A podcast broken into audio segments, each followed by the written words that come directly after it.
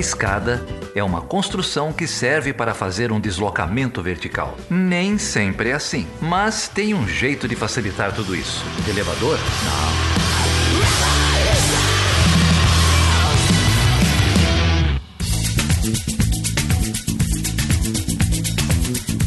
Seja bem-vindo e seja bem-vinda a mais uma edição do Chutando a Escada. O meu nome é Felipe Mendonça. E eu sou o Geraldo Zaran. E hoje, Geraldo, o que, que vai rolar aqui, cara? Vai rolar a festa, vai rolar um papo com o Matheus Hernandes e com o João Roriz. É isso aí, o Matheus já é um figurinha carimbada aí, né? Já teve aqui umas duas, três vezes. Ele tem inúmeros artigos. Já veio pesquisas. três vezes, já chamou o irmão, já fez o diálogo. É, aqui. chamou o irmão, já foi uma, uma festa, né? Ele tem aí uma longa trajetória de pesquisa em, em direitos humanos. E o João é tá inaugurando aqui, tá estreando, Geraldo. Primeira vez no Chutando a Escada, João Roriz, da Federal de Goiás, professor do curso de Relações Internacionais, lá da Faculdade de Ciências Sociais grande pesquisador aí de direitos humanos, mas o, o, o João faz uma pesquisa muito legal nos arquivos da uhum. diplomacia brasileira, da ditadura, enfim, arquivos históricos aí, não, não só da ditadura, mas arquivos, é, uma, uma pesquisa muito baseada em, em, em, fontes primárias, né? E traz aí um, uma interpretação muito legal aí sobre a política externa brasileira nessa área de direitos humanos e no sistema multilateral. É isso aí, a gente vai deixar o link aí de alguns textos dos dois, as redes sociais na descrição desse episódio. Mas Geraldo, se o ouvinte quiser apoiar esse projeto, como que ele faz? O ouvinte, se quiser apoiar esse projeto, entra lá no nosso site, chutanescada.com.br barra apoio. Você vai encontrar lá uma das nossas três campanhas de financiamento coletivo no Catarse, no PicPay ou no Patreon. É isso aí, apoie este projeto de divulgação científica na área de relações internacionais ou qualquer outro projeto é, de divulgação científica da sua preferência. É isso aí, apoia a mídia alternativa, apoia a divulgação científica, a gente está precisando tanto disso. É, e se você não puder apoiar financeiramente, divulga também os podcasts que você gosta, divulga aí os podcasts. É alternativos, né, que tem tentado fazer um trabalho de, de contra-hegemonia aí nessa, nessa mídia hegemônica tão opressiva, opressora. Entra lá no Spotify, mesmo se você não ouvir, dá um, dá um like, segue o nosso podcast lá no Spotify ou na Apple Store, dá uma recomendação dá umas estrelinhas, isso ajuda bastante a divulgação do trabalho. É isso aí. Ô, Geraldo, você sabe que lá na, na ONU o Bolsonaro fez um discurso esquisitíssimo, como é de praxe, né? E o tema de direitos humanos surgiu em alguns momentos, uma série de mentiras, um monte de baboseira, né? Então ainda bem que a gente tem aqui então dois especialistas para comentar um pouco qual é a situação do Brasil é, nesse tema é, e também vários outros, né? Tem várias coisas, questão indígena, a, o tipo de transição que foi feita no Brasil, é, que acabou por favorecer, né? O retorno de argumentos tão malucos como esse. E até, Geraldo, teve aqui uma discussão sobre, afinal de contas, que, que cargas d'água é direitos humanos, né? Se é um valor universal, se é uma disputa política, ou seja, muita coisa boa, não é? É, muita coisa boa essa discussão sobre a política. A gente já tinha feito ela com o Matheus lá, lá, da primeira vez que ele veio aqui em 2017. Ele estava lá em Nova York, na época, na ONU, na, na, fazendo um, um, estágio lá, se não me engano, na Universidade de Colômbia, um pós-doc. A gente já tinha feito essa, discussão sobre né, a, a vertente política, que você não dá para dissociar direitos humanos de política. A gente falava muito do, do, das ONGs internacionais naquela época ali e tal. E esse tema fica sempre voltando, né? E como lição de vida e recomendação de vida para os nossos ouvintes, eu digo assim: sempre tire os seus esqueletos do armário, senão eles voltam para te assombrar. É isso aí. Tire os esqueletos e chute a escada dos esqueletos porque eles voltam sempre. É por isso que a gente tem que ficar vigilante e ainda bem que a gente tem aqui o João Roriz e o Matheus de Carvalho Hernandes, que falam então pra gente sobre. fazem um balanço, né? Sobre os direitos humanos no Brasil. Vamos lá então? Bora lá!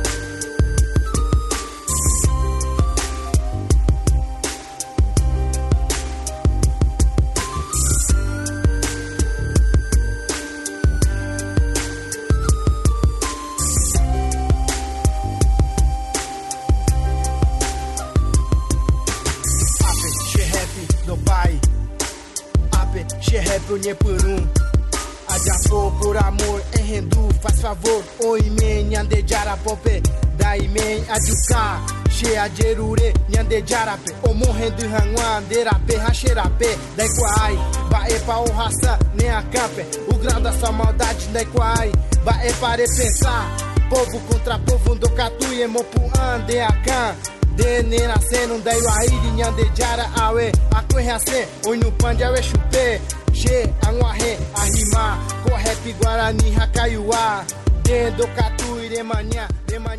então, Geraldo, hoje a gente tem aqui, cara, dois especialistas aí em direitos humanos. É, que honra, hein? Ô, Felipe, você para com esse negócio, cara, que você fala que todo mundo que aparece aqui é uma honra, né? Aí, não é, aí se, se todo mundo é honra, não é honra para ninguém, entendeu? Você tem que escolher melhor essa história de, de honra, de... Não, cara, é uma honra sim, porque você dá uma, dá uma zapiada no, no currículo dos caras...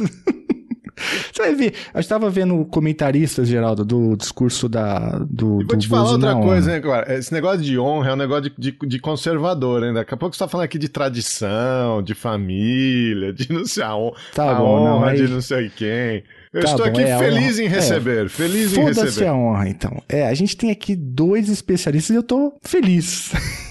Por quê? Porque eu ouvi um monte de baboseira, cara. Tanto do Bolsonaro na ONU, quanto de comentaristas comentando absurdo, né? Aliás, não tem o que comentar desse desgraçado, né? Ele só mentiu, falou um monte de bobagem lá. É... Mas enfim, vamos apresentar os caras e você fica falando um monte de bobagem também, Geraldo, logo na abertura. Quem que a gente tem aqui hoje, cara? Estamos aqui com a figurinha carimbada da, da casa já, Matheus de Carvalho Hernandes. Matheus é coordenador da graduação em Relações Internacionais lá na Federal de Grande Dourados e é professor também do mestrado em Fronteira e Direitos Humanos lá na, lá na Federal. Prazer ter você de volta, Matheus. Última vez que a gente se viu, estávamos lá na saudosa Caxambu, né? É, é, an é antes desse. Antes de tudo isso que viria, né? Sim, saudosa Caxambu. É, muito bom ter você. O Matheus deu um dos chutes de escada mais certeiros aí da história do Estar na Escada. É, antes de tudo isso virar o que virou, né, Matheus? Um menino visionário, músico. É, eu lembrei, eu lembrei esses tempos, até falei pro, pro Felipe que a primeira vez que eu participei aqui com vocês, que eu acho que foi 2017 ou começo de 2018, é, tinha a questão de quem você chuta a escada, né? Uhum. E eu chutei a escada do Bolsonaro, cara. É, é. E eu chutei a escada do Bolsonaro. Mas acho que chutei com pouca força. é, o, o, pessoal diz que você joga a bola, já vi que você não é um atacante muito bom, não, né, cara? Porque não, era é, pra ter derrubado, né? Faltou torque, como diria o Tite. Faltou torque. Mas olha só, Geraldo, a gente não tem só o Matheus aqui. Hoje a gente tem um outro especialista também muito querido, que é o João Henrique Ribeiro Roriz, e ele é professor é, adjunto do curso de Relações Internacionais lá na Faculdade de Ciências Sociais na Universidade Federal de Goiás. E aí, João, beleza, cara? Olá, Felipe. Olá, Geraldo. Olá, Matheus. Muito bom estar aqui, fiquei muito feliz com o convite, é uma satisfação enorme. Matheus está me falando que vocês estão trabalhando juntos num artigo. Explica um pouquinho aí essa pesquisa que vocês estão fazendo. Estou sabendo que tem uma coisa a ver sobre arquivos da ditadura, semelhanças com a, vida contemporânea. Conta um pouquinho aí pra gente. É, não, tem sido uma parceria incrível com o Matheus. Acho que a gente tem duas agendas de pesquisa que dialogam bastante, mas a ideia básica do texto que a gente vem escrevendo é uma trajetória do Alto Comissariado das Nações Unidas é, para os Direitos Humanos, especificamente no, na década de 70.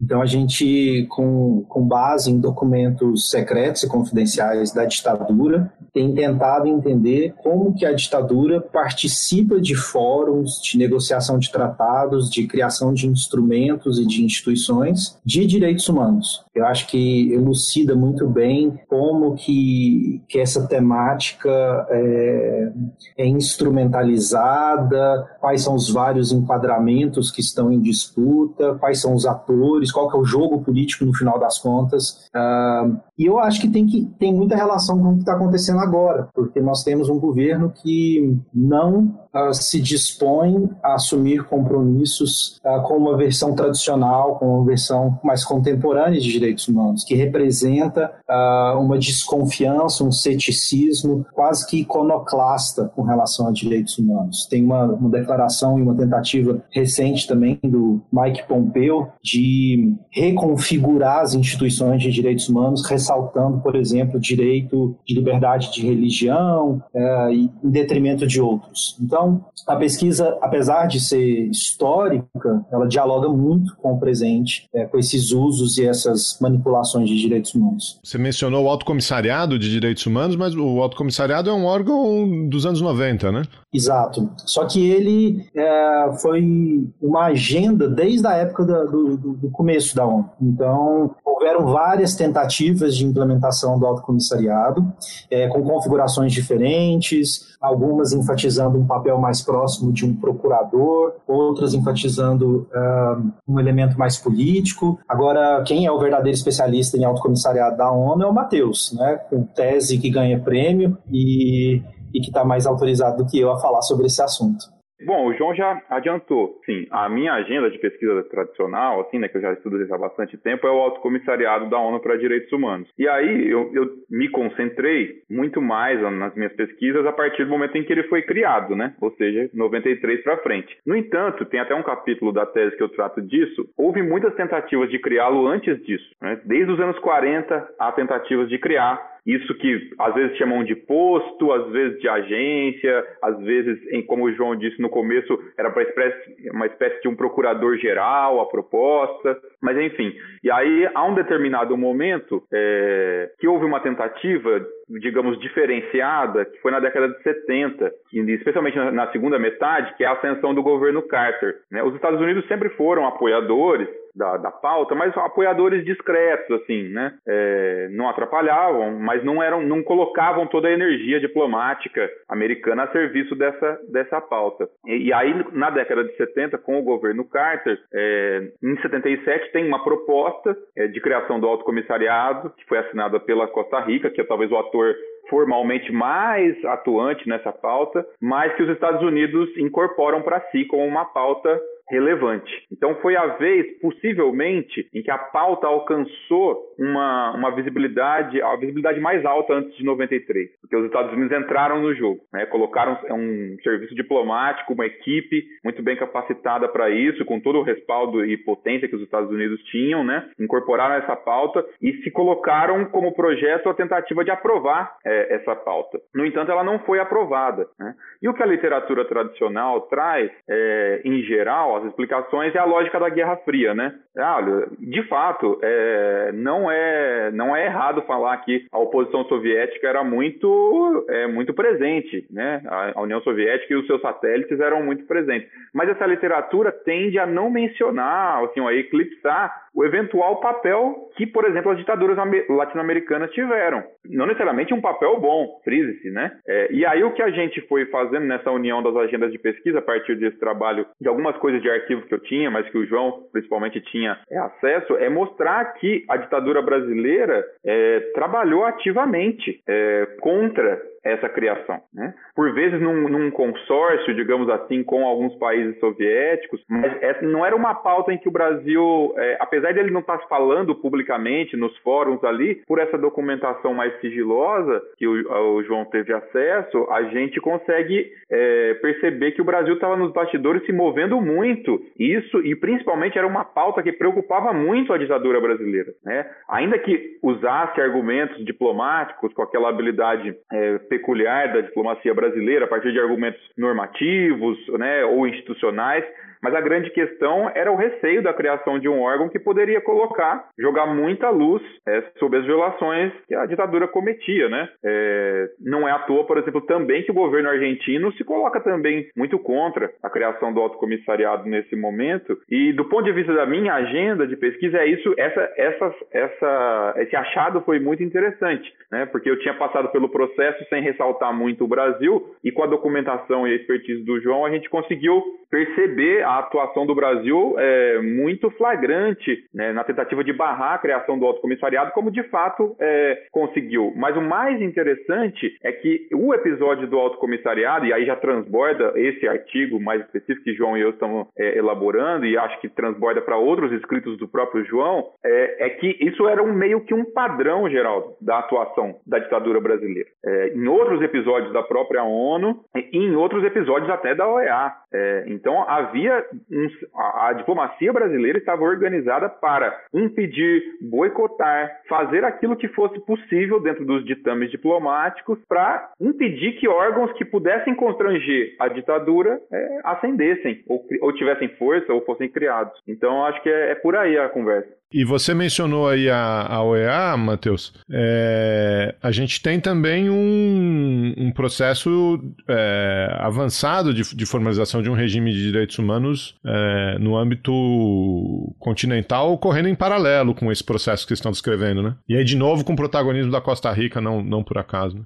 Sim, é o sistema é, conhecido como Sistema Interamericano, né, de Direitos Humanos, basicamente formado pela Comissão de Direitos Humanos, né, que tem os comissários tal, que tem um caráter tanto jurídico quanto político, e depois posteriormente com a criação da Corte Interamericana de direitos humanos. E é muito interessante, acho que há diversos, diversos aspectos a serem ressaltados é, sobre isso, sobre o sistema interamericano. Acho que o João pode falar, inclusive, não só do ponto de vista de RI, mas do ponto de vista do direito internacional, como é um sistema muito respeitado na criação de jurisprudência, como é um sistema que por vezes avança é, pautas que dentro dos países estavam trancadas, né, que não conseguiam se avançar, mas aqui me vem à mente assim, é, é, à primeira vista, a importância que esse sistema interamericano teve, por exemplo, infelizmente no Brasil menos visível em função do, das características do judiciário brasileiro, mas a importância que esse sistema teve nos processos de justiça de transição nos países da região das Américas, né?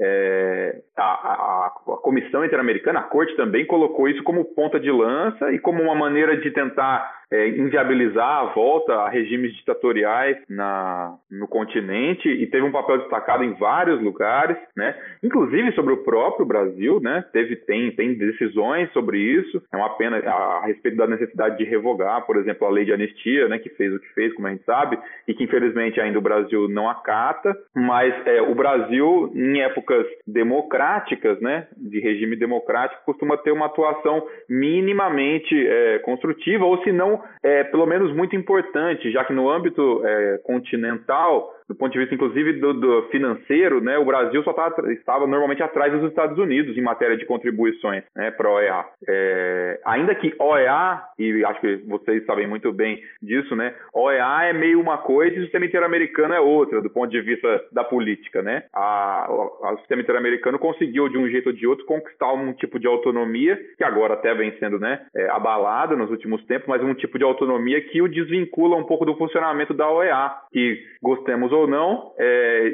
durante muito tempo foi de certa maneira uma maneira que os, de certa maneira uma forma que os Estados Unidos encontravam de exercer uma hegemonia muito descarada sobre o continente é, via OEA. Mas o sistema interamericano que tem essa, essa certa autonomia, essa independência institucional, indubitavelmente é muito importante para as lutas de direitos humanos do continente e continua sendo, né? Continua sendo a visita, por exemplo, que a Comissão Interamericana fez ao Brasil em 2018, inclusive vindo a Dourados, é, é, foi histórica e muito importante. Há uma série de iniciativas da sociedade civil que se organizam a partir das agendas da, da Comissão Interamericana, das sessões.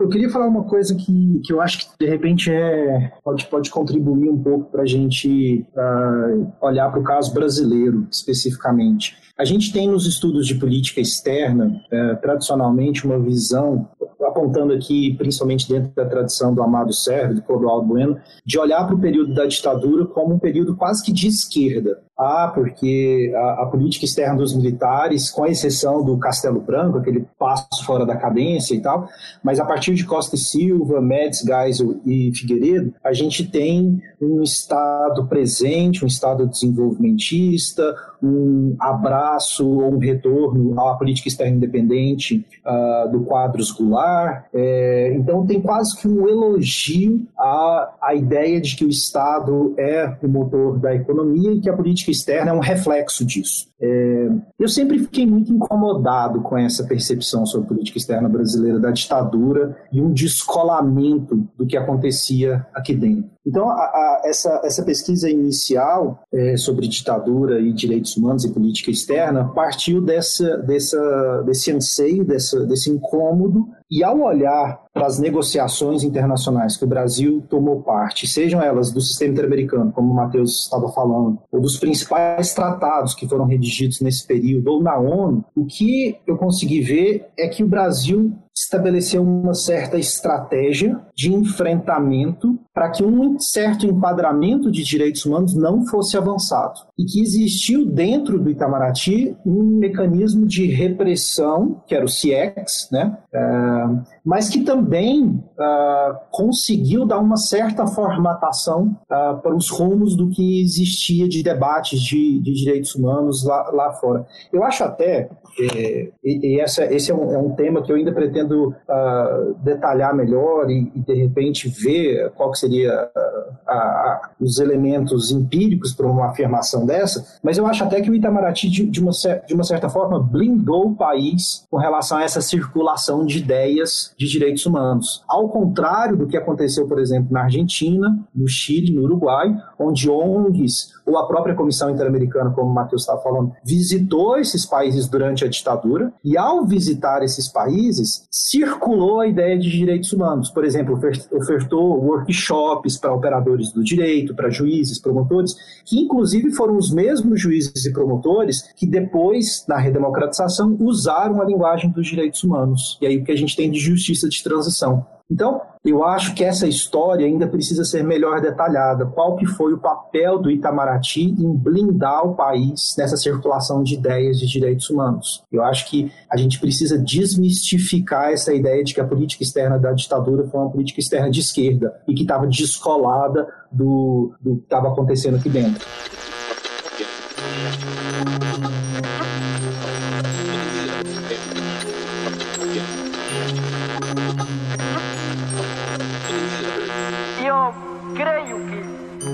Brasil inteiro. Vai levantar ou já levantou índios esclarecidos como eu, que levantará sua voz em prol da sua raça. Eu não quero la plata,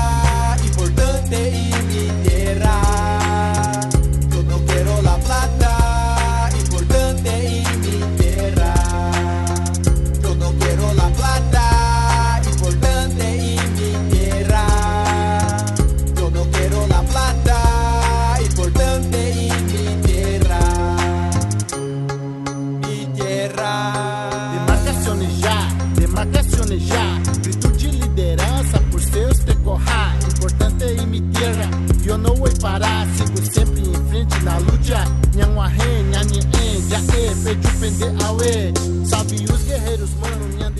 Ô João, inclusive esse esse tema que você acaba de citar foi objeto de um de um paper que você publicou na Revista Brasileira de Política Internacional, não é, em 2017, que fala um pouco sobre é, a política externa brasileira, esse período da redemocratização e a questão dos direitos humanos, né? É, agora você acabou de adiantar para a gente uma um dos talvez principais achados da pesquisa, mas, mas enfim, a, a, eu queria que você enfatizasse, assim, qual que é o argumento desse texto, assim, como, como que a documentação é, te permite fazer esse aporte, assim, dos direitos humanos na condução da política externa brasileira durante um período é que é, é, é, é, até, enfim, é, é, paradoxal às vezes a maneira como é colocada, né? A maneira, a política externa brasileira na, na ditadura brasileira. É, enfim, qual é o principal achado desse artigo e das pesquisas aí, como elas avançaram e tudo mais? Então, é, esse artigo ele tem o seguinte argumento: ele, ele, quer dialogar. Primeiro que ele quer dialogar com uma historiografia recente sobre direitos humanos. Então, tem muita gente pesquisando uh, direitos humanos dentro de uma nova chave de história intelectual, falando que direitos humanos é, não nasceu na, lá, nas revoluções liberais do século XVIII ou sei lá no Código de Hammurabi ou sei lá onde mais se fala em direitos humanos, mas na verdade teve uma configuração tal como a gente entende hoje na década de 70. A década de 70, então, seria um momento muito específico onde direitos humanos ganham uma configuração de ativismo transnacional. Ou seja, uma velhinha que está lá na Dinamarca consegue escrever uma carta para o Ernesto Geisel pedindo a libertação de um determinado preso político que está no Brasil. Isso acontece na década de 70 eu quis dialogar com essa literatura que está sendo produzida principalmente nos Estados Unidos e na Europa a partir de fontes brasileiras. Então, essa, essa foi a minha inquietação inicial, Felipe. É, quando eu fui para os arquivos, o que, que eu me deparei? O que, que foi, assim, para mim, o grande, é, o, o grande achado? Que o Brasil não era literalmente contra direitos humanos. É interessantíssimo, porque nas reuniões, por exemplo, da Rosalind Carter, a esposa do Jim Carter, que veio ao Brasil em 1977, ela vinha falar sobre direitos humanos, o Geisel e o Silveira, eles não falavam assim, nós, nós, nós somos contra direitos humanos, é,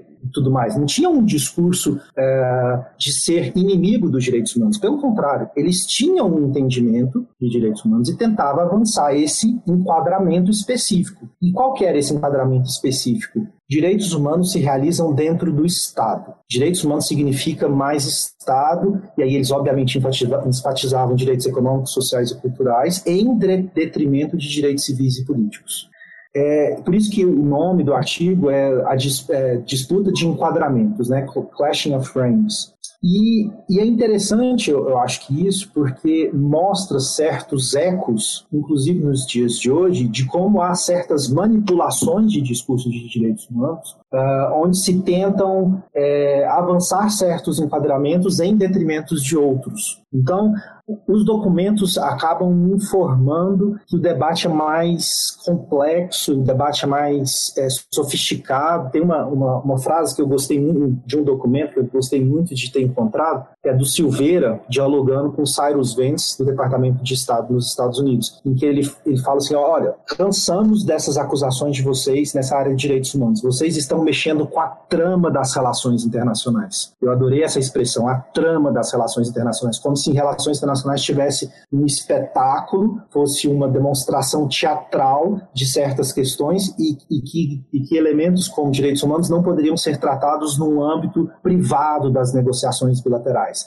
Era uma coisa de discurso para inglês ver, tal como Kissinger fazia antes do Jimmy Carter. Ele discursava num fórum internacional sobre direitos humanos, mas que por baixo dos panos ele fazia aliança com Pinochet, fazia aliança com todos os ditadores latino-americanos. Ô, João, a, é, eu ainda insisto no ponto porque é, ainda assim é muito.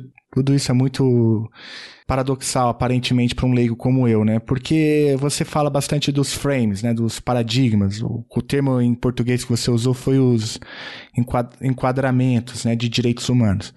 A princípio, para um ouvinte desatento, né? Ué, mas como é possível pensar em múltiplos enquadramentos de uma coisa que a princípio aparentemente deveria ser universal, né?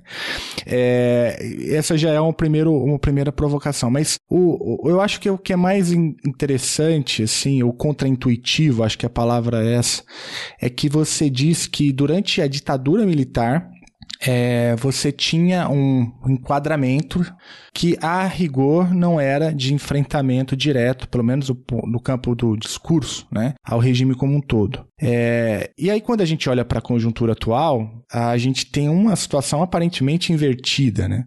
É, porque a gente não está numa ditadura como na década de 70, é, aparentemente é um governo né, que se diz democrático, mas que faz um determinado tipo de enquadramento né, dos direitos humanos como um todo, é bem distinto desse que você acabou de narrar para a gente quando se referia à ditadura militar brasileira.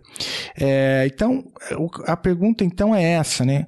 Como, como é possível variar de maneira tão abrupta num país que a princípio tem a mesma mesma casa de diplomacia, né?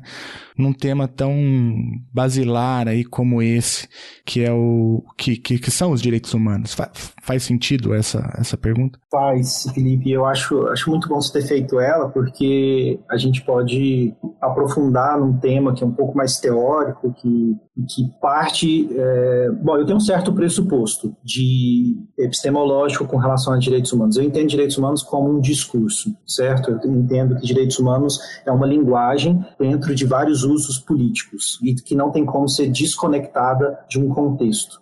E eu digo isso porque, apesar de considerar direitos humanos assim, existe uma tensão quase que intrínseca a essa, essa ideia de direitos humanos, porque ele é uma promessa de uma utopia, ou seja, de um certo descolamento do contexto a partir do qual ele nasce. Nós queremos um mundo melhor, né? E assim pleiteamos o porvir a partir dos direitos humanos mas que quando confrontado ao seu contexto de origem, ele mostra uh, as suas tensões. Então, eu acho que nós, enquanto acadêmicos, temos que olhar, considerar esses limites, considerar esses contextos, sem perder de vista que também direitos humanos é uma linguagem de potencial para ação. O que, que eu estou querendo dizer? Deixa eu tentar ser mais concreto nisso que eu estou apresentando.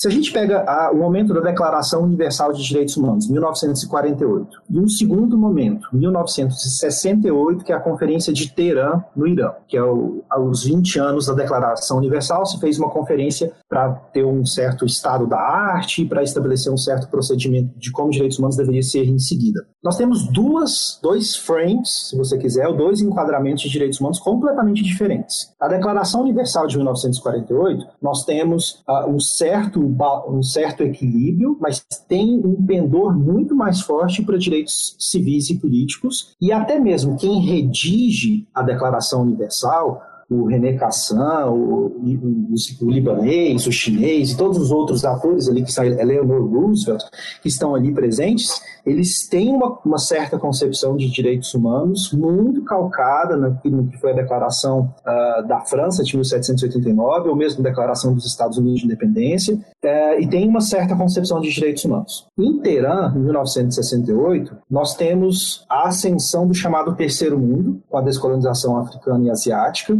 e simplesmente os atores africanos e asiáticos se colocando enquanto maioria e entendendo direitos humanos não mais a partir desse viés civil e político, mas direitos humanos contra o racismo, e aí lutando contra o apartheid da África do Sul, direitos humanos como desenvolvimento, o direito ao desenvolvimento, direitos humanos contra a colonização, portanto, os artigos primeiros dos Pactos Internacional de Direitos Civis e Políticos e o Pacto Internacional de Direitos Econômicos, Sociais e Culturais de 66, então, direito à autodeterminação dos povos, ou seja, nós temos outra concepção de direitos humanos. Aí você me pergunta, qual que está certo? Eu acho que o que nós, enquanto acadêmicos, temos que fazer é olhar para os contextos, entender esses contextos e entender que isso faz parte de um determinado discurso político certo? Que tem, uh, obviamente, certo significado de material utópico, que pode ser descolado, portanto, do seu contexto, mas que, eh, se for feito isso de uma maneira liberal, de uma maneira, ah, não, isso não é político, esse discurso não é político, é o Estado de Direito e tudo mais, eu acho que não ajuda tanto. Eu acho que cada vez mais me parece que direitos humanos têm que ser assumidos enquanto uma determinada pauta política, porque existe uma disputa muito grande, inclusive nos dias de hoje, sobre o que é direitos humanos. O atual ministério da Damares tem uma concepção específica de direitos humanos. Eles querem ter o monopólio do discurso do que, que é direitos humanos, em detrimento de outras coisas. E aí você, aí você pode perguntar assim: ah, mas aqueles direitos humanos da Conferência de Teherã de 1968 era afirmado por africanos e asiáticos que às vezes não eram tão democráticos assim. Mas aí eu vou te questionar também: aqueles que escreveram a Declaração Universal de 1948 tinham colônias, eram impérios coloniais. A França e o Reino Unido tinham impérios coloniais. Os Estados Unidos tinham praticamente um apartheid dos negros lá dentro. Então, assim, é, é, muito difícil descontextualizar direitos humanos. Direitos humanos é, é, é, uma expressão que move muito, que tem muita política, mas falta um pouco mais de ciências sociais e menos um pouco de direito para tentar tirar esses elementos é, que às vezes impedem que a gente discu que a gente trate direitos humanos como um discurso. Eu achei curioso essa, essa consideração final né, que você fez, porque é, quando a gente fala de direitos humanos para uma turma, sei lá, de primeiro ano, ou para um, um curso de introdução a instituições, organizações internacionais, você sempre começa com aquelas nem vou, é, universais e indivisíveis, né? Então tem uns três inerentes, inalienáveis, naturais, tem um, é, é um, um monte de, de, de adjetivo para isso. É, fica, fica entre a caracterização de Deus e da água, né? Inodoro, infinito, onipresente. Onisciente, é, exato. Isso faz parte do problema, eu acho, Geraldo. Faz parte da narrativa, né? Faz parte da narrativa de criação de autoridade. Né? Aquela ideia ah, veio do Código de Hammurabi, portanto tem 4 mil anos, sabe? É, é, é, um, é, uma, é uma agiografia, não é uma historiografia. É a criação de santos, de um discurso do sagrado, do, daquilo que não se mexe. Eu acho que isso teve um efeito político, às vezes até de, com boas intenções, de colocar direitos humanos como algo que não se discute, que está fora do âmbito da política. Só que o problema que eu acho é que essa nova onda da direita percebeu que isso está sendo feito e reagiu com muito ceticismo, com ataques sistemáticos a direitos humanos. Se, você, se a gente olha para o que acontece nessa, nessa nova onda de, não sei se é populismo é a melhor palavra, mas essa onda reacionária de ressignificação de direitos humanos, eu acho que faz parte, inclusive, do problema nós pensarmos que direitos humanos é um discurso só jurídico, só liberal, não um discurso político que tem agendas, que tem preferências, que tem história história, principalmente. E não só isso, né? É, é que tem história, que precisou ser conquistado. Exato. Né? Porque a partir do momento que você eleva ele para uma categoria fundamental, absoluta, universal, é, é quase como se ele não precisasse ser defendido, conquistado, né? E, na verdade, ele, ele precisa ser, quer dizer, os, os ganhos, os avanços, é, só vem na prática, né? Só, só vem na, na, na praxis, na luta, no, no enfrentamento dessas outras tendências, né? Eu acho que é, faz todo sentido, né? No, no momento que essa narrativa, ela fica, ou esse discurso, ele fica idealizado, não, é, não problematizado, não historicizado, é, ele, ele perde força, né? Ele é alvo de todo tipo de ataque, né? Não, faz todo sentido. O Chutando a Escada conta com apoio financeiro dos seus ouvintes. Para saber mais, acesse chutandoaescada.com.br barra apoio.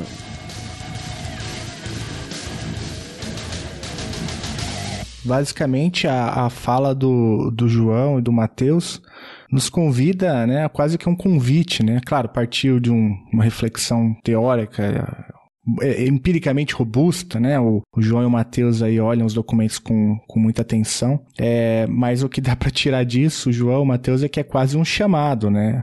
Que é, é o seguinte, os direitos humanos não se sustentam sozinhos porque há, é, é pelo que eu estou entendendo, essa estratégia de despolitizar o tema tornou o tema vulnerável a oscilações desse tipo que a gente está é, conversando. Então, de modo que o, a solução, né, a, a, o Geraldo cita é praxis, fala em praxis, ou seja, a, é, uma, é uma reflexão que, cami que quase que convida para ação, ou seja, é preciso se, que se crie instituições, que se criem cadeiras nas universidades, debates, é, inclusive leis, talvez, para poder fazer com que isso se sustente, é, porque o que não falta é gente querendo é, inverter né, o, o, discurso, enfim, coaptar né, esses argumentos para poder é, enfim, servir aos seus interesses, né? E no momento, como você mencionou, um momento de extrema direita que ganha corpo no Brasil e no mundo,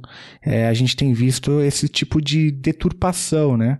É quase que uma cooptação mesmo do, do, do discurso, então vou usar nesses termos, né, dos direitos humanos, é, de modo a favorecer um determinado tipo de agenda que, no limite, na nossa leitura, mais afasta, né, é, do que, enfim, mais nos afasta dos direitos humanos como a gente entende, como deveria ser.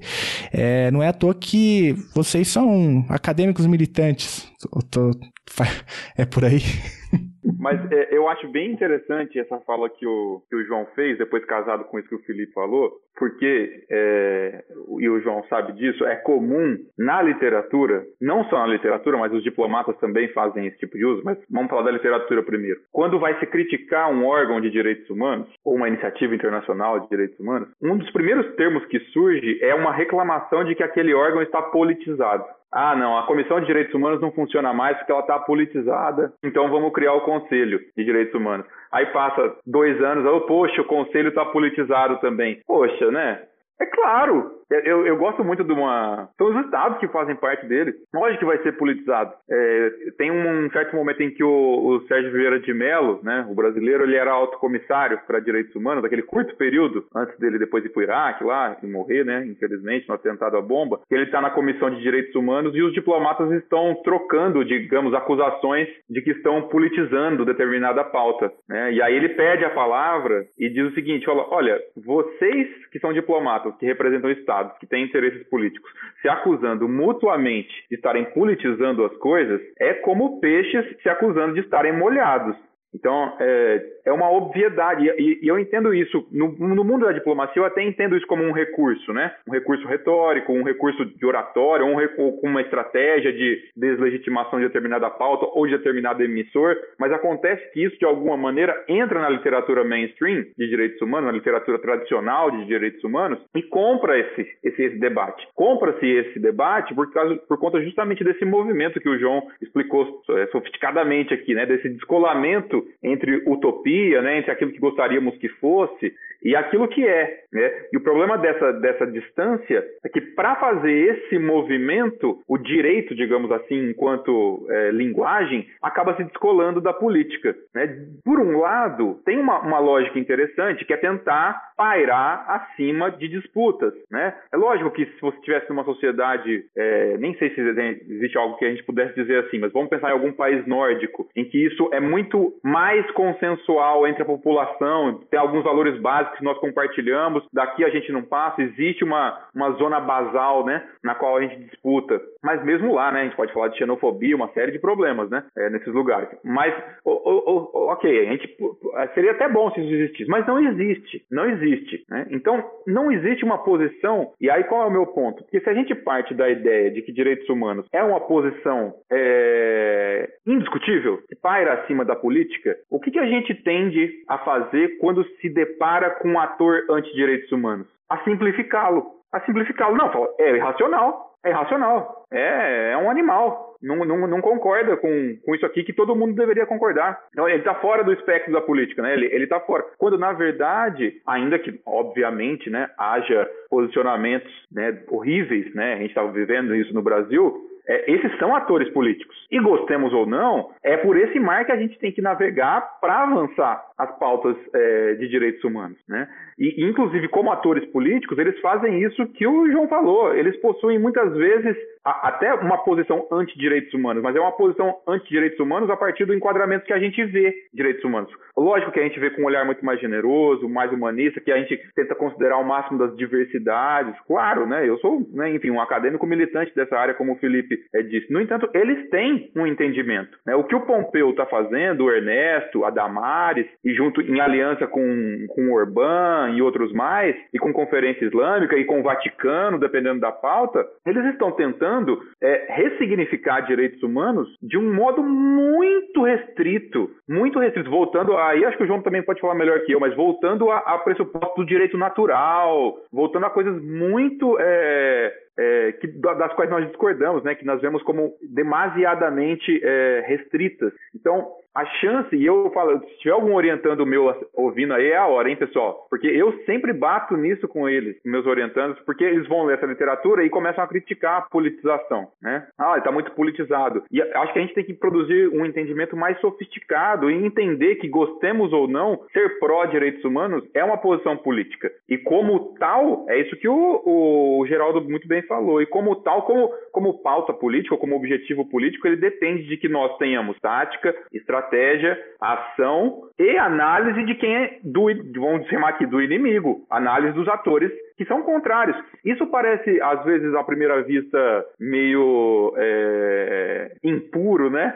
Pô, mas que direitos humanos tem essa aura, né? Mas, cara, é só a gente pensar, vocês que são estudiosos de política internacional, de economia política, essas são as análises que vocês fazem quando tem disputas comerciais, quando tem disputas. Tem gente que é contra, tem gente que é a favor, e, e muitas vezes essas disputas de pautas comerciais terão consequências em matéria de direitos humanos. Então, os direitos humanos eles estão participando é, da, da política. Então, é preciso que a gente incorpore como uma posição política. E agora está muito flagrante isso. Tanto é uma posição política que tem gente que tem uma posição contrária a esse nosso enquadramento. É, é uma é uma evidência né, de que não é consenso. Então, é, essa ideia de que, olha, você tem que ser a favor porque todo mundo tem que ser a favor, não está funcionando. Né? E na medida em que você se distancia, que o direito, digamos assim, se distancia da política, muito menos movimentos sociais, atores subalternos se valem dessa linguagem para avançar suas pautas. E aí, quando essa linguagem se coloca em risco, esses atores não estão na linha de frente para defendê-la, porque eles não estão mobilizados por ela. Eles não se veem nessa linguagem, muitas vezes. Eles usam outras táticas, outras. Então, se os direitos humanos quiserem ser, digamos, salvos, eles precisam participar da, da política. E participar. Eu nem sou um teórico, um estudioso de movimentos sociais, mas eles têm que passar a, um, a ter um repertório que incorpora a existência, gostemos ou não, da divergência. E da divergência não despolitizada, né? sem simplificar as posições do, do, do, do detrator, de quem é contra, do violador. Né? Vendo os documentos, a gente observa isso. Né? Esse entendimento soberanista, como o João falou, isso era muito presente. Né? De que ó, direitos humanos a gente realiza aqui. Né? E a gente concorda? Não, a gente sabe dos, do, né, dos problemas desse, desse entendimento, mas ele existe. Então, acho que esse é o ponto. Assim, esse, esse movimento que descola o direito da política, por vezes, simplifica é, aquele do qual nós discordamos. E para entendê-lo e para colocar as nossas posições e para que elas se tornem hegemônicas, é preciso que a gente compreenda as posições contrárias na sua complexidade. Ah, muito bom, essa fala é muito interessante, né? É, em vários sentidos. Né? É, primeiro porque, como vocês bem colocaram, é, ela aponta para a necessidade de construção de estratégias, táticas, instituições, né, do campo dessa leitura de direitos humanos que a gente entende ideal, humanista, né, inclusiva. É, ao mesmo tempo, ela também nos mostra que esse discurso tacanha, né, reacionário que ganhou o corpo no Brasil, ele também tem lá sua estratégia, sua tática, né? É, e que mobiliza, inclusive politicamente, parcelas significativas da sociedade, como a gente está vendo. É, porque muitas vezes a gente cai num argumento mesmo de tentar meio que cai nessa discussão que o Matheus falou da irracionalidade, né? Por exemplo, você pega o Bolsonaro falando de família, e você fala, pô, o que, que esse cara tá falando? O cara tá no 28 oitavo casamento, é, a mulher dele teve, ex-mulher teve fugido do Brasil, tá?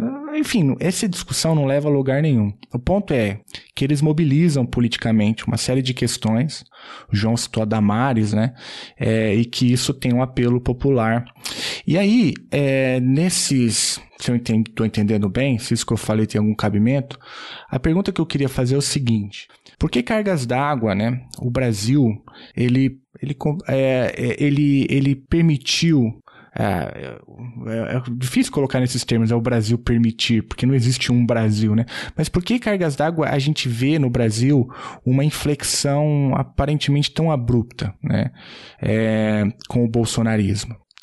É, será que tem a ver, João, com um dos temas que você trabalhou naquele artigo, com o tipo de transição que foi feita no Brasil, que não tapou arestas, né, que não solidificou alguns desses entendimentos lá no início né, da Constituição é, da, é, de 88? É, tem alguma relação com o tipo de transição que a gente fez aqui? Eu acho que sim, Felipe. É, sim, mas também, bom, eu acho que o fenômeno Bolsonaro ele é multicausal, né? É difícil a gente apontar para um elemento apenas. É, tem aí a, talvez uma correspondência maior à, à, principal força política da sua eleição, que foi o antipetismo, né? E aí ele conseguindo incorporar esse esse sentimento mas eu acredito que é, tem a pauta liberal, claro, também, que acho que é importante que a gente, em algum momento, uh, olhe, porque o, o, Bolsonaro também tem uma, o governo Bolsonaro tem uma, uma construção de Frankenstein com uma pauta conservadora em costumes e te, teoricamente liberal na economia. É, e obviamente acho que então tem muita coisa que explica é, o fenômeno e a ascensão do Bolsonaro, mas sem dúvida a, a, ausência de uma reflexão, a ausência do que os especialistas chamam de justiça de transição é um, é um dos elementos que marca o Brasil. Então, o Brasil teve é, mais de 20 anos de um regime de, de exceção, em conjunto com os outros momentos de exceção uh, durante o século XX, a gente tem quase que ditaduras virando regra, uh, tanto no Brasil quanto em outros, outros lugares da América Latina, se a gente considera as rupturas que aconteceram desde a República e principalmente no século XX. Existe uh, uma, uma elite autoritária, uma elite com um pendor uh, muito grande uh, de recusa a reformas de transformação, de reformas mais estruturais, né, que era o que o João Goulart estava tentando fazer, reforma agrária, é, reforma trabalhista e várias outras. E a completa o completo esquecimento do que aconteceu na época da ditadura, dos crimes perpetrados pelos agentes de Estado, certamente contribuem para um, uh, um passado que ainda nos assusta, né? um, um conservadorismo que ainda é muito é, contrário a garantias mínimas para todo mundo. É, é, engraçado, porque hoje a gente parece que está defendendo uma coisa que é, é é extremamente sofisticado, mas no final, direitos humanos hoje, defender direitos humanos hoje no Brasil é defender que pessoas não sejam linchadas na rua, que a tortura não seja um meio de obtenção de prova, que uh,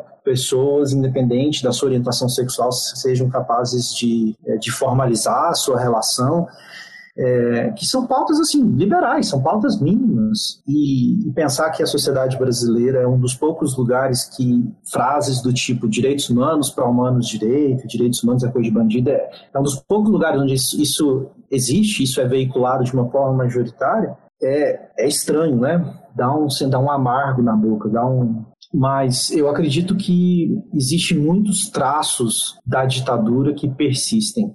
Assim como existem traços que a democracia é, não dá visibilidade em termos de estudos de violência. Ou seja, a tortura não acabou e a, e a, e o, e a permissão do Estado de existir práticas sistemáticas de violação de, da causa indígena, que o Matheus também estuda, de vários outros grupos vulneráveis que estão é, sistematicamente sendo violados, seja na ditadura, seja na democracia, é um desses elementos que, que compõem esse caldo que eu acho que deu as condições de possibilidade para a eleição do Bolsonaro. Mas o que a, a, pergunta que você faz, o que resta da, da, da ditadura nos dias de hoje, para mim é, é muito significativa e ela tem uma relação direta com as condições de possibilidade para a eleição do Bolsonaro. É, o Felipe, se você me permite, até algo é, que eu que eu saquei, assim, é uma hipótese, tá? Não é ainda é, fruto de uma, uma comprovação empírica, mas construindo esse texto com o João sobre né, a posição da ditadura brasileira é, contra a criação do autocomissariado na década de 70, eu fiz uma conexão que eu nunca tinha é, feito, talvez porque não sou um estudioso de política externa, porque muitas vezes a gente é, se pergunta sobre isso, né? Poxa, o Brasil não fez esse processo de justiça de transição, né? É, e todos vocês já tiveram experiências fora do Brasil, já devem ter visto como as experiências, por exemplo, enfim, as tristes ocorrências que se deram na Argentina e no Chile, por exemplo, são muito conhecidas fora do Brasil, é, no exterior, vista como horrores, vista, é, e não é o mesmo nível que se conhece do que aconteceu aqui no Brasil, numa ditadura durante mais de 20 anos. E aí o, o clique que me deu, olhando esse material com o João, é que possivelmente um dos motivos pelos quais a pressão internacional que a gente sofreu para fazer uma justiça de transição foi menor do que comparado ao que a Argentina e ao Chile sofreu, por exemplo, se deve ao trabalho de blindagem da diplomacia brasileira. Se deve ao trabalho da blindagem da diplomacia brasileira também. Né? A gente está vendo, pesquisando material empírico, como trabalhava para blindar. E aí, hoje a gente, a gente, obviamente, estamos falando de tempos diferentes, não cometamos né, anacronismos e tal. Isso aqui não é, não é uma pesquisa de política comparada com metodologia rígida, né? Estou falando aqui da minha cabeça, né? Mas Muitas vezes a gente sabe que existe é, uma série de diplomatas, todos nós conhecemos, que estão absolutamente desconfortáveis com essa série de posições que estão sendo tomadas e, e não, não podem se, se pronunciar sobre isso. No entanto, por outro lado, há diplomatas servindo às convicções do atual governo. Né? Ou seja, se há diplomatas servindo a essa convicção, além de interesses individuais, de carreira, né, de, e tudo mais, a gente não pode jogar debaixo do tapete que parte da cultura institucional que construiu o MRE, que nos legou até hoje, foi construída durante 20 anos de ditadura. Esse órgão já se prestou a blindar o Brasil em pautas de violação de direitos humanos flagrantes. Isso significa que todos é, que estavam lá ou que estão lá são né, com, é, com, partidários? Obviamente não. Seria muito injusto da minha parte dizer isso. Né? Nós tivemos, inclusive, em pautas de direitos humanos, eu, enfim, publiquei recentemente sobre isso, a importância, por exemplo, na pauta LGBT no pós-2000 do Brasil. Brasil como protagonista né, de, desse movimento. É, então, nós, nós, tivemos momentos é, em que o Brasil se colocou na a Conferência de Viena, né, eu já tive também a oportunidade de estudar, o Brasil participando do comitê de redação, né, elaborando uma espécie de atualização da Declaração Universal com posições altamente construtivas. Né? Então, só para a gente dar nuance, para não parecer que eu estou fazendo aqui um discurso simplificador. Mas não, a gente não pode ignorar que é uma diplomacia que já serviu, infelizmente, a uma ditadura. Não é estranho a ela esse tipo de serviço, né? que, ainda que agora nós estejamos com um líder eleito, né? Que tem práticas que se aproximam né? de, de feições infelizmente, autoritárias. É, só fazendo um adendo, assim, citar alguns exemplos é, de práticas da ditadura durante a, de, prática, de prática da diplomacia durante a ditadura, para deixar isso mais palpável do que o Matheus está falando. É, o Don Helder Câmara, por exemplo, foi indicado ao Prêmio Nobel da Paz é, algumas vezes. Se eu não me engano, foi o brasileiro mais indicado. A ditadura brasileira é, fez pressão de tal forma para que ele não ganhasse o Nobel da Paz na década de 70 que ameaçou tirar, inclusive, empresas dos países das pessoas que votassem a favor da indicação dele uh, ah, para esse Prêmio Nobel. Tem documentos que mostram, por exemplo, que, que foram enviados para todas as embaixadas brasileiras que proibiam a entrada de qualquer ONG ou de pessoas vinculadas a ONGs no Brasil que estavam criticando uh, direitos humanos. Eu também encontrei bastante documentos é, que mostram como o governo brasileiro atuou em conluio com outros países, inclusive tem um caso bem é, caricato de ofertar vaga em, em curso de medicina para filho de general do Panamá, para que o governo do Panamá votasse a favor do arquivamento contra um caso brasileiro. Tem muitos documentos também dos comissários brasileiros que eram indicados a título pessoal, que, portanto, eram funcionários de organizações internacionais, mas que mantinham conversas com a diplomacia brasileira e que atuavam ferozmente, e aí o maior caso é o Danche de Abranches, Carlos Danche de Abranches, para arquivar todos os casos brasileiros que chegavam no sistema interamericano. A mesma prática era muito usual é, no sistema ONU, na Comissão de Direitos Humanos da ONU. E o Brasil tentava convencer os países menores também a não aceitar visitas de instituições internacionais. Então, o Brasil tentou convencer o Paraguai, o Uruguai, a não aceitar nenhum tipo de visita da Comissão Interamericana foi, foi muito significativo, foi uma, uma, uma diplomacia que estruturou em, em 1974, estabeleceu um grupo interministerial só para cuidar da pauta dos direitos humanos e dos ataques que eram feitos uh, ao Brasil nos fóruns internacionais. Então, assim, foi muito significativo, é, é, é, é de uma eficácia é, muito premente a diplomacia brasileira no sentido de blindar uh, o país, a ditadura no caso, das acusações que, que vinham à tona. De Dourados para o Mundo, fase terminal e grupo Bru, a fusão. Rap, acho KPM, que tanto cara aí, Hawa, o meu incorporão, o meu de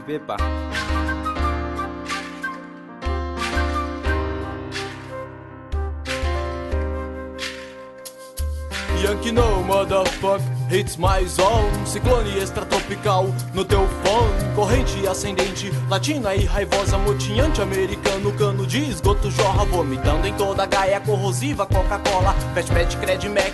McDonald's se insere, código de barra em série, quem será que vai sobrar? 3, 2, 1, contagem regressiva, isso não é um game, tá valendo a tua vida. Se julgar liberta, esperta até que ponto não passar a primeira fase, fase terminar o confronto. Pronto pra morrer por um pouco de respeito, o ritmo é africano, perifal, world, gueto, gangsta, latinos. Eu tô ouvindo vocês falando aqui, né? É... E a imagem que me vem na cabeça é que o Itamaraty e a, e a, diplomacia brasileira é um pouco um microcosmo do que aconteceu com a sociedade brasileira, né? É, o João, o, Felipe perguntou, o João acabou de comentar sobre essa herança da ditadura e a maneira como a gente fez a nossa transição e a, e a ausência de justiça de transição.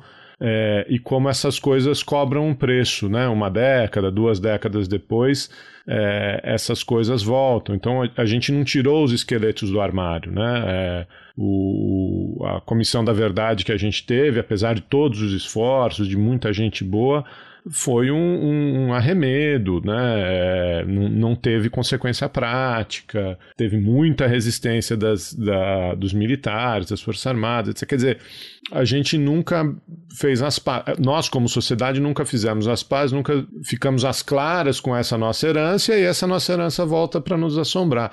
Mas dentro do Itamaraty, me parece que também é um microcosmo, né? Porque, é, é claro, a gente tem, como vocês já falaram ali, o Itamaraty atuou em pautas progressistas, atuou em pautas de direitos humanos, tem um movimento por, por participação de, de mulheres, por defesa de, é, de direitos LGBT, mas também tem um monte de caso de diplomata que abusa de funcionário, que bate em mulher, que é, enfim, que assim, você pode enumerar né, né, os casos.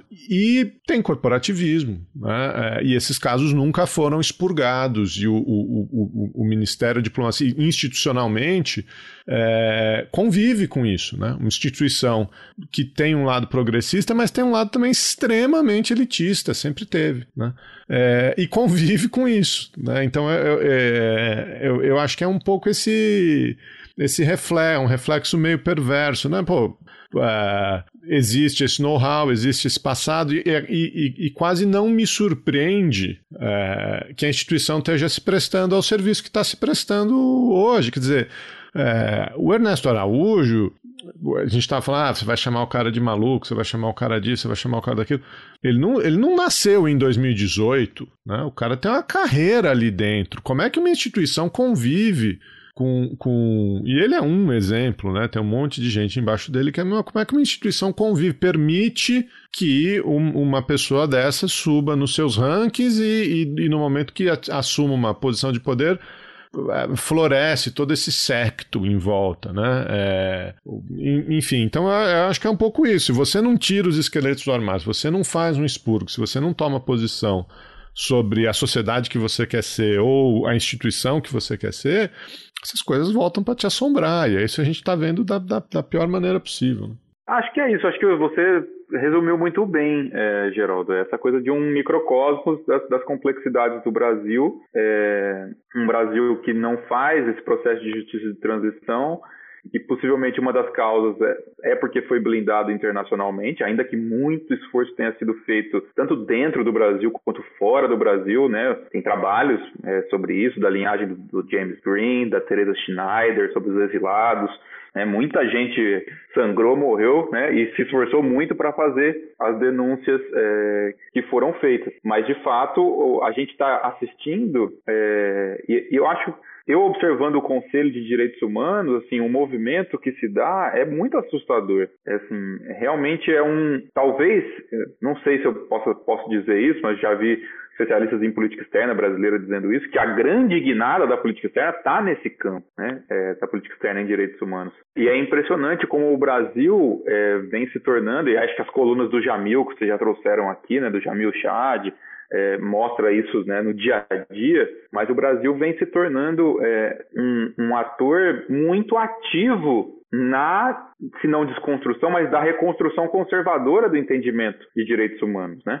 É, em aliança com, com o Trump, mas em alianças é, muito espúrias com países que tratam mulheres, por exemplo, de maneira absolutamente inaceitável. Então se fala muito na literatura hoje em dia sobre o backlash, né?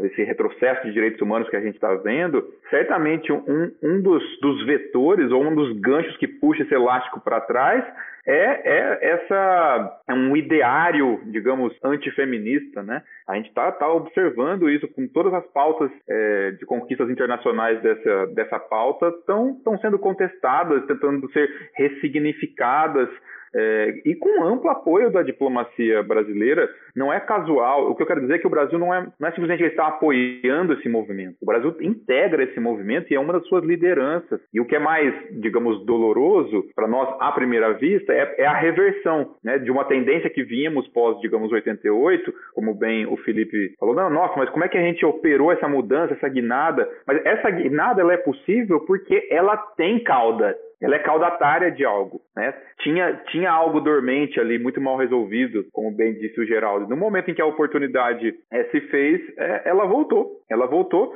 E, e, e, se a gente reparar, o que é isso, assim, desde os discursos mais grosseiros do Bolsonaro, né? A floresta é úmida, por isso não queima, tal. E isso acaba alcançando uma visibilidade, porque de fato é o líder do país falando na Assembleia Geral da ONU, é difícil que não alcance.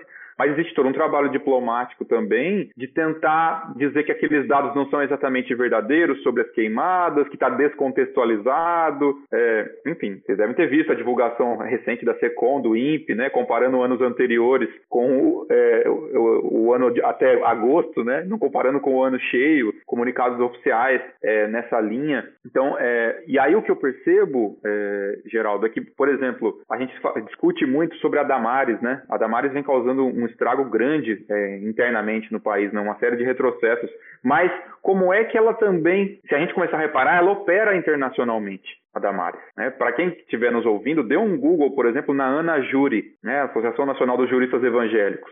Esses caras estão atuando internacionalmente. Esses caras estão conseguindo. Na OEA eles já têm, é... como chama, consultivo, status consultivo, digamos. Eu não sei se na OEA é esse o nome. E na ONU eles estão buscando. É uma Associação Nacional de Juristas Evangélicos que já participa do Conselho de Direitos Humanos, ainda que ele não tenha status consultivo, fundada pela Damares e que eu, não, eu tenho alguma, eu tenho assim um palpite de que eles farão a pressão que for possível, por exemplo, para o próximo nome do STF. Então, essa a, a, coisa, ela, como ela não foi desmontada, a ignição foi religada. Eu acho que o Brasil está vivendo uma, está um, um, tá surfando numa onda conservadora que se articula internacionalmente, assim como existiram alguns estudos na década de 90 para falar em em redes transnacionais de ativismo, os construtivistas, né, para os acadêmicos que nos ouvem, é, gostavam muito de falar dessa circulação de ideias e instituições, focando não só em direitos humanos, mas em meio ambiente, desenvolvimento e outras agendas progressistas.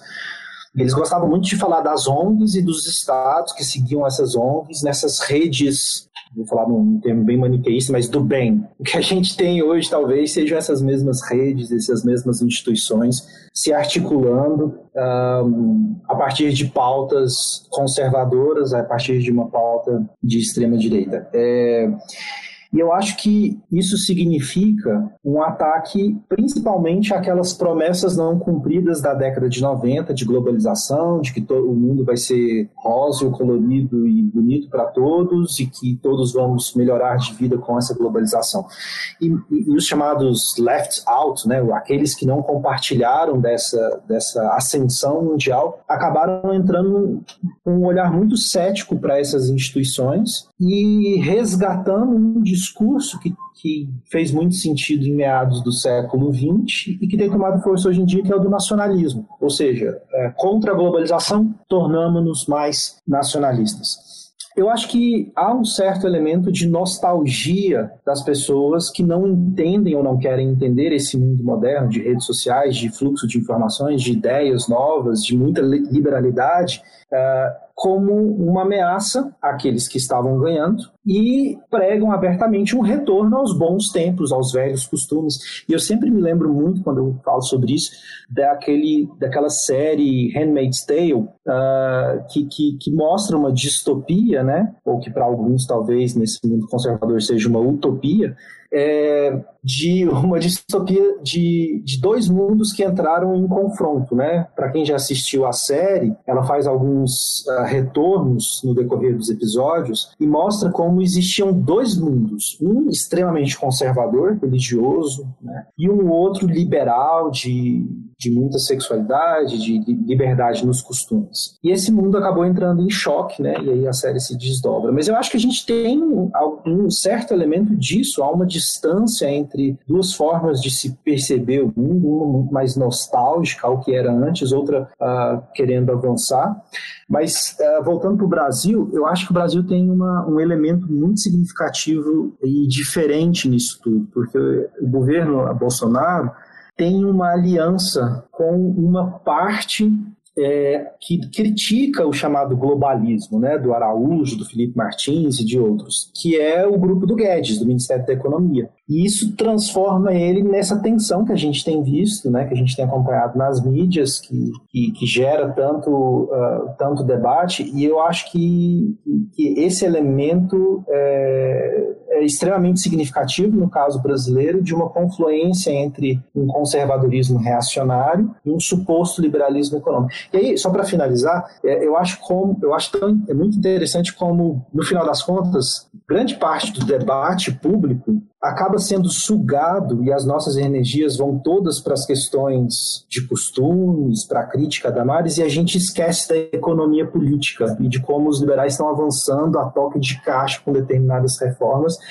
e que eu acho que tem que ser pauta de, de, de, de pessoas que se preocupam com direitos humanos, como o Matheus, como vários outros, para a gente trazer essa economia política também uh, como um elemento central para não, não termos retrocessos uh, mais significativos ainda.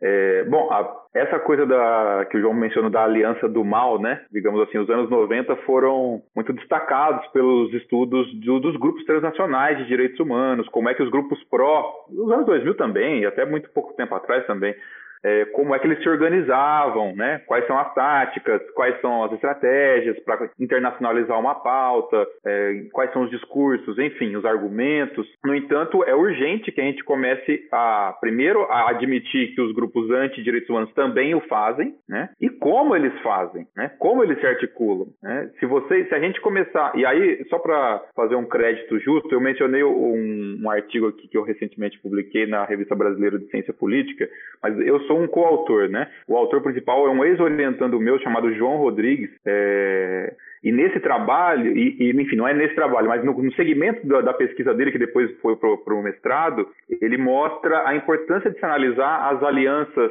que a gente está chamando aqui do mal, os antidireitos humanos, como é que eles se organizam, quais são os argumentos que eles veiculam, quais grupos eles trazem, é, é, é, eles estão catapultados por quem, eles estão representando quem internacionalmente, que grupos internos, quais táticas eleitorais existem na fidelização de eleitorados internos, na atuação externa, é, enfim, há uma série, uma agenda a ser desvendada aí, talvez ela seja menos prazerosa de estudar, né, do ponto de vista normativo, no entanto, ela é uma tarefa urgente e, e, e tão interessante quanto do ponto de vista analítico, né? Tentar entender é, como isso está ocorrendo. O que me parece, acho que eu já mencionei até para o Felipe, eu não lembro se foi na última vez que eu participei aqui ou em alguma conversa nossa. Para mim, a fronteira é, dos estudos, uma das fronteiras principais assim dos estudos sobre direitos humanos é que é, ela se encontre com os estudos da economia política, né? E vice-versa, né?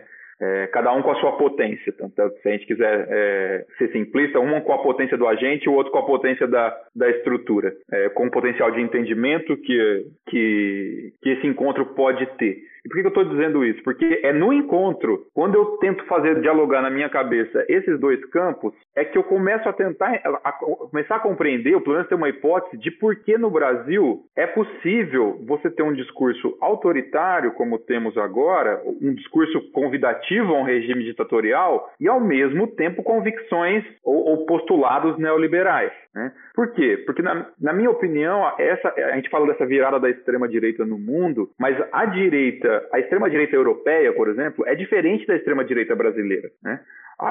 Ainda que haja semelhanças e eles se aliam em pautas no próprio Conselho de Direitos Humanos, na questão né, de questões de gênero, muitas vezes a direita, a extrema-direita europeia, ela, ela é dita anti-banco, anti-sistema financeiro internacional, anti. Né? A nossa não. A nossa não. E a nossa não por quê? E eu acho que uma das, dos, das, das explicações estão lá no Chile do Pinochet. Porque a ditadura é, do Pinochet conviveu muito bem com os Chicago Boys. Né? Milton Friedman era um entusiasta. Se possível, se tiver que ter um períodozinho aí de, de, de ditadura para a gente colocar em prática alguns, algumas questões neoliberais que a democracia dificulta, a gente faz um períodozinho de ditadura. O senhor Paulo Guedes trabalhou no governo Pinochet, então as coisas não estão é, desconectadas. Né? Aos neoliberais latino-americanos, ou pelo menos aos brasileiros, a democracia não é algo caro. E nos dói é, dizer. A extrema-direita é, brasileira, ela não é anti-funcionamento do, do, sistema financeiro internacional, ainda que no discurso globalista isso às vezes venha no Ernesto.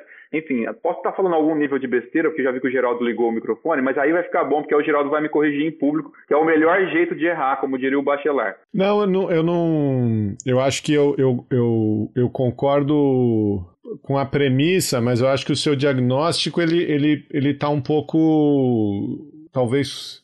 Acho que ainda tem que, tem que desenrolar isso um pouco, porque é, a, a, a direita lá fora, ou a, a, democracia também não é um valor caro, né? Eu acho que acho que é, dos dois lados, é, esse, esse a democracia é um mal necessário, a democracia é um negócio que a gente aguenta, mas se precisar desfazer dela também ninguém vai ficar muito muito triste.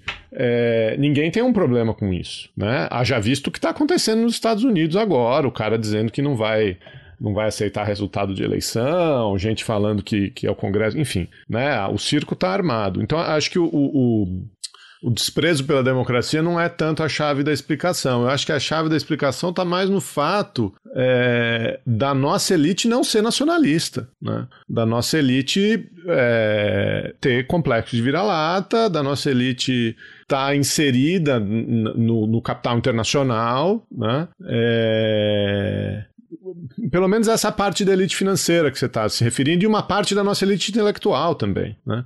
que compra essas ideias pré-produzidas em, em Chicago, ou, ou, em Viena, ou seja lá onde for. Né? É... E a outra parte da. Enfim, é, eu acho que é, o pedaço da nossa elite que é nacionalista é muito reduzido, né? É... Então, eu, eu acho que, a, eu acho que a, a explicação acho que está mais nessa linha de uma análise das, das elites brasileiras e da inserção delas nesse, nesse, nesse contexto, porque é, para muitas delas, colonialismo não existe, imperialismo não existe, entendeu? E aí a gente fica nessa posição de subjugado e, enfim. É... Não, é, eu acho que você está correto, assim. Acho que quando eu fiz aqui o diagnóstico rápido, eu transbordei de maneira apressada, comparando um desapreço pela democracia, como se a extrema-direita europeia tivesse algum apreço pela democracia. Mas talvez o transbordar foi o que eu, deveria ter feito, deveria ter sido um pouco mais humilde, mais singelo, mais parcimonioso, que era no sentido da extrema-direita europeia comparada à elite de extrema-direita, enfim, a extrema-direita europeia comparada com a nossa, a nossa ser menos nacionalista, sabe? Então, assim, nós temos menos um, um discurso anti-sistema financeiro, anti-bancos, a gente consegue conjugar muito bem é, as elites brasileiras conseguem conjugar muito bem falta de convicções democráticas com políticas é, não nacionalistas e está tudo bem. É, então, mas eu, eu, dei esse exemplo que fiz de maneira aqui apressada, que o Geraldo brilhantemente complementou e me, me retificou, mas para mostrar que eu acho que existe muita lenha para queimar desse encontro entre os debates de direitos humanos e da economia política. Sabe? Eu acho que a gente passa a entender algumas coisas é, é, melhor.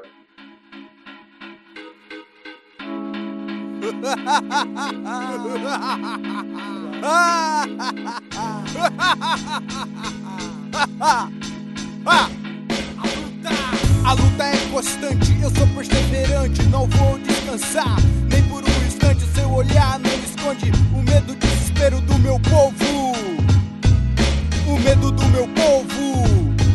Dom Arremba, Alaqueira Gangsta, primeiros do Brasil, Caraí, povo hostil, inimigo do sistema arogueiro, no eixo cá, na caminhada, cama pa nyanderu shendi weko owata Chiekua bae pa ojapo hai queira nyane rete queira re ojuka humano sabe meu descendente resistente sempre valente sangrando mas persistente. Tamo junto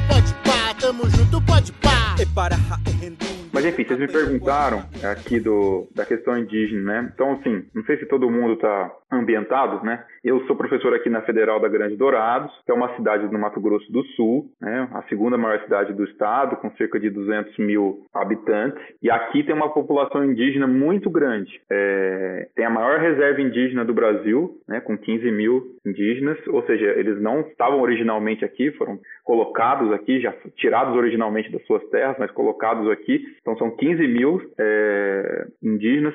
E existe um, pro, um problema flagrante é, de violação sistemática que não é de agora, mas que se é, incrementou muito é, agora. Então, só para vocês terem uma noção, eu vou falar primeiro do quadro calamitoso que tem aqui e depois pensar, é, enunciar para vocês algumas iniciativas do ponto de vista internacional que é o que nos, nos tematiza, né?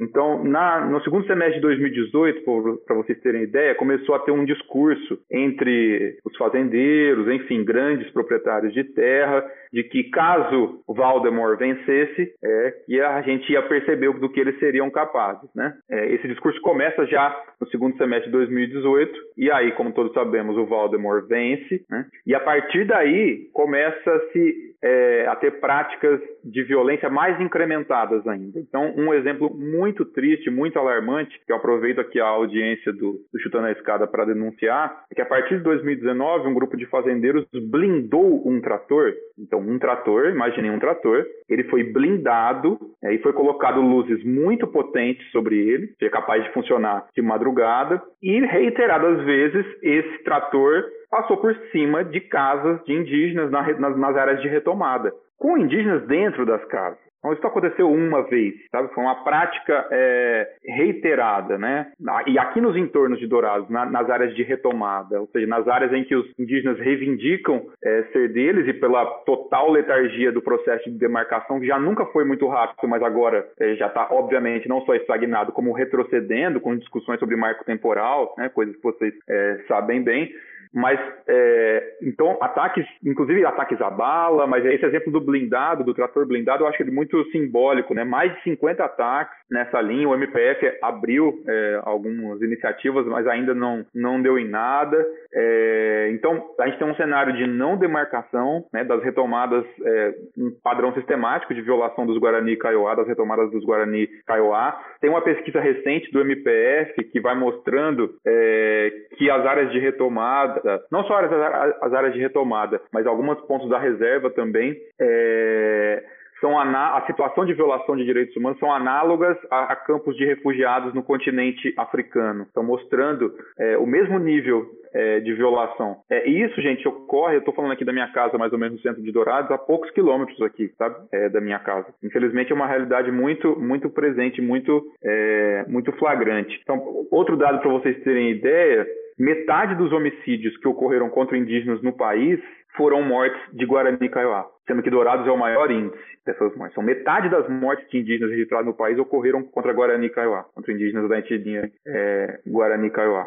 E aí, obviamente, a gente já falou sobre isso aqui, acho que foi naquele, naquela edição que eu participei com, com a Carolina Mulan e o Geraldo lá em, na como é, é, absolutamente impressionante, cativante, emocionante, enfim, usem a palavra que vocês quiserem, assistir e aprender com a resistência desses povos indígenas. É impressionante a capacidade de luta deles. Diante desse contexto que eu estou falando para vocês, então, por exemplo, há iniciativas já de denúncia é, enviadas, inclusive sobre esse caso do trator, aos mecanismos de alerta precoce do Comitê de, de Erradicação de Discriminações Raciais da ONU. É, é, eles obtiveram recentemente uma cautelar no Sistema Interamericano de Direitos Humanos relativo a, ao território de Guirarocá, que fica no, no, no, município de Carapó, município próximo aqui de, de Dourados. Uma área lamentável também em termos de violação, mas é impressionante que, a despeito de toda a pressão é, da soja, dos proprietários de terra, que muitas vezes são políticos, que estão no entorno, eles estão num enclave e eles não saem de lá.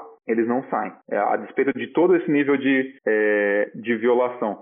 A Tiguaçu, é, para quem está nos ouvindo, quem não sabe o que é, é a maior assembleia indígena dos Guarani Kaiowá. É quando eles se reúnem de vários lugares é, para fazer as deliberações. Então, eles estão em estreito diálogo, não só diálogo, para ser justo assim com eles, eles vão, eles, eles vão eventualmente à Europa, por exemplo, para se encontrar com membros da Comissão Europeia, na luta de que, de que sejam sempre inseridas cláusulas de respeito a direitos humanos e a direitos indígenas em qualquer negociação envolvendo é, o Brasil. Né? Em 2016, por exemplo, eles obtiveram uma resolução de urgência do, específica sobre os Guarani Kaiowá na Comissão é, Europeia. Ele, a PIB, né, vem tentando fazer uma coisa muito interessante que a gente, vocês que já estudaram questões comerciais aí, tanto o Geraldo quanto o Felipe, já ouviram falar muito de barreiras sanitárias, né? Então você tem o comércio de carne, morre uma uni, um único boi, uma única vaca por, por conta de algum problema sanitário, barra-se a exportação, para de comprar, porque né, com risco de contaminação. E quando os indígenas não morrem para que essa carne seja produzida, né? E aí a PIB fala em barreira humanitária, né? A gente então, e aí eles vêm lutando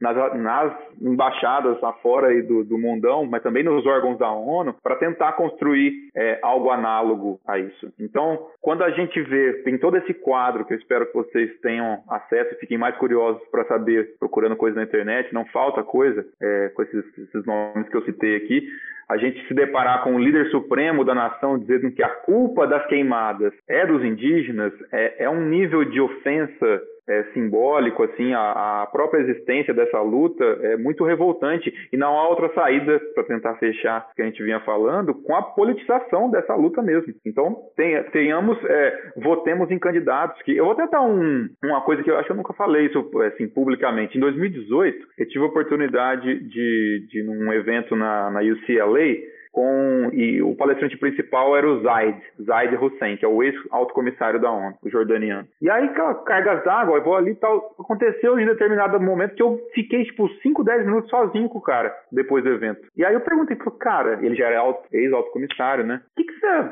aprendeu desse tempo seu aí? O que a gente faz? Né? Você foi quatro anos nesse posto. Aí ele me falou, olha, um, é que a gente precisa urgentemente que as temáticas de direitos humanos adentrem as discussões sobre tecnologia. Urgentemente. Precisa urgentemente. Do vale, o Vale do Silício precisa ouvir sobre direitos humanos, os programadores precisam ouvir, e, e, tudo mais. Mas a segunda coisa que ele falou, ele falou, a gente precisa que pessoas pró-direitos humanos sejam candidatas e sejam votadas. Né? Ele diz, quando eu vou num país, eu muitas vezes eu não tenho uma bancada grande pró-direitos humanos para me reunir para ser o, a minha, digamos, meu, meu, meu par naquele país de apoiadores, né, para além da sociedade civil pujante e tudo mais, né. Então acho que a gente está no momento aí até de eleições municipais é, de fiquemos atentos a essas pautas, e no caso aqui da nossa região, né, de Dourados e tal, fiquemos atentos a, a, candidatos que defendem essas lutas, né? Elas são políticas e elas são travadas dentro dos fóruns políticos também. Sim, acho que é isso.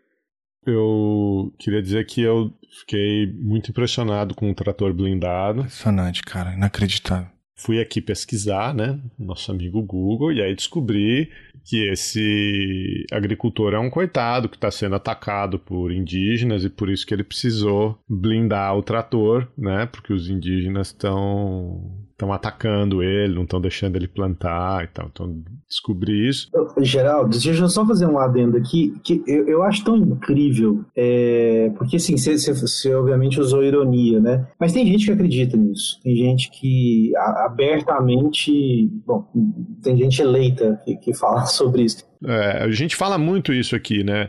Você não pode ficar repetindo essas ideias, porque elas têm aderência. Mas você sabe que eu, acho que é importante, assim, a gente, a gente conversar sobre isso de uma forma séria, pelo seguinte, eu estava lendo há um tempo atrás um texto do, do Rockheimer sobre... Do Rockheimer doador, não me lembro qual. É, mas falando sobre a ascensão na década de 30 do nazismo e como que uma, uma das táticas do debate político do, dos fascistas, dos nazistas, era o recurso argumentativo ao ridículo, ao absurdo, ou seja, há aquelas situações que não se tem como debater. Como é que você debate com alguém que fala que acredita que a Terra é plana? Você dá risada e não debate. Não, não tem. É, é tipo, é, é, é não existe parâmetros, critérios para se estabelecer um mínimo consensual a partir do qual se tem um debate. Então, pessoas que podem acreditar que são as ONGs que colocam fogo na Amazônia ou que são os indígenas que colocam fogo no Pantanal, é, é, é, é, é colocar colocar o, o debate num absurdo e num ridículo tão grande que se impossibilita uma, uma conversa séria. Então, é, é, é, é, eu acho que é, um, é, uma estratégia argumentativa isso. E que eu acho que a gente precisa começar a apontar o dedo e falar assim: peraí, você não quer ter um debate quando você fala isso, né? Porque não é, possível que alguém acredite que quem coloca fogo no, no Pantanal e na Amazônia são os índios e as ONGs. Eu acho que é o problema é que é possível, né? É, é possível que essa pessoa acredite, é isso que você está falando. É, e, e, o que não é possível é ter o debate nesses termos, porque nesses termos você vai perder sempre. Sim, exato. Não, é, é isso que eu estou querendo falar. É, não é um debate. A pessoa não quer debater. É um recurso argumentativo para não se debater. O absurdo. A Terra é redonda. Aí eu tenho que falar porque eu não quero ficar provando para uma pessoa que a Terra é redonda. É, mas aí eu acho que a história, enfim, nos ensinou como o fascismo foi vencido, né? Hum, é. Né? Não foi na base da argumentação habermasiana, infelizmente. Infelizmente, a história nos mostrou como é que ele foi vencido temporariamente, pelo menos na sua faceta mais política. É, a, que, a questão é, é. Enfim, Duas coisas rápidas, assim. Primeiro que ah, eu gostei demais do debate aí que vocês travaram com o Geraldo sobre EPI, né? Sobre a premissa e o diagnóstico. Eu acho que a premissa ela, ela é muito interessante, é, Matheus, João. Embora o Geraldo tenha discordado ali do diagnóstico, né? É, eu acho que a economia política internacional tem muito, muito a oferecer para esse debate. É, mas eu sou suspeito para falar, né? Como vocês sabem, né? É uma área que eu gosto, que eu tenho lido e tal. É, que, é, enfim, a, a, eu acho que a chave para entender a elite brasileira tá na, tá na IPI, né? Claro, também em outros lugares, mas EPI eu acho que são aí da nossa elite, o fato dela ser entreguista, dela flertar com esse ultra, ultraliberalismo e tal. EPI tem muito aporte para dar mas uma outra coisa, cara, eu acho que assim, o que dá para tirar dessa provocação final do, do Matheus, né? É que assim, cara, a, acho que a moral da história é que a gente tem que é, criar um estado de coisas, né? Que os violadores dos direitos humanos tenham, tenham medo, cara. É, precisa ter um custo, né? O sujeito se declarar publicamente um contra, enfim, princípios mais elementares aí dos direitos humanos. Hoje o problema é que não tem custo algum. Eu estou falando isso por conta dessa discussão da violência e tal, né? Que a gente voltou para a década de 30. Mas uh, o ponto é esse, né, cara? Uh, o custo de você enfim, se apropriar de um discurso reacionário como esse é baixo, né? É, eu acho que isso tem a ver um pouco com a nossa justiça de transição, como eu, provo como eu provoquei. A gente não tem um histórico, né, de, de enfim, é, não é ocultamento, assim, mas a ideia de, enfim, de impedir que esse discurso avance, quer seja pelas vias legais, né, quer seja pela, pela via da violência, que é uma via, ué. É tapão na cara de, de nazista, filho. Não tem argumentação possível é soco na cara, mano.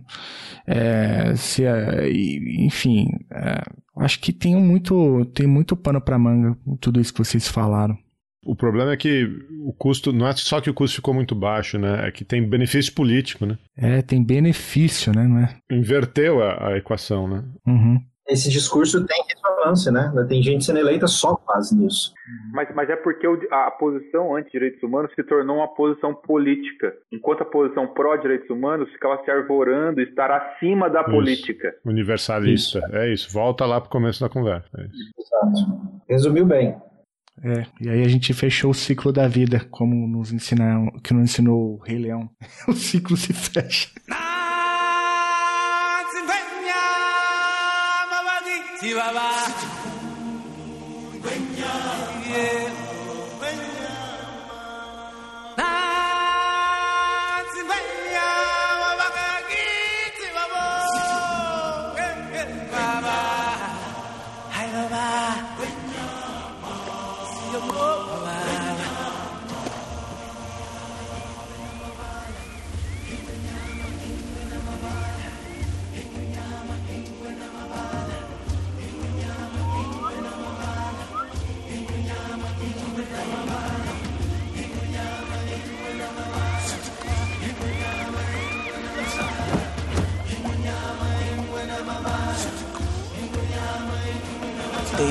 dia em que ao mundo chegamos, caminhamos ao rumo do sol. Há mais coisas para ver, mais que a imaginação, muito mais pro tempo permitir.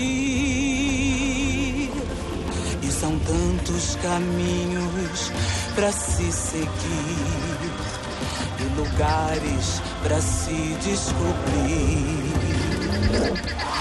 E o sol a girar sobre o azul deste céu nos mantém nesse rio a fluir. É um ciclo sem fim que nos guiará. Querem falar mais alguma coisa ou não? Podemos encerrar?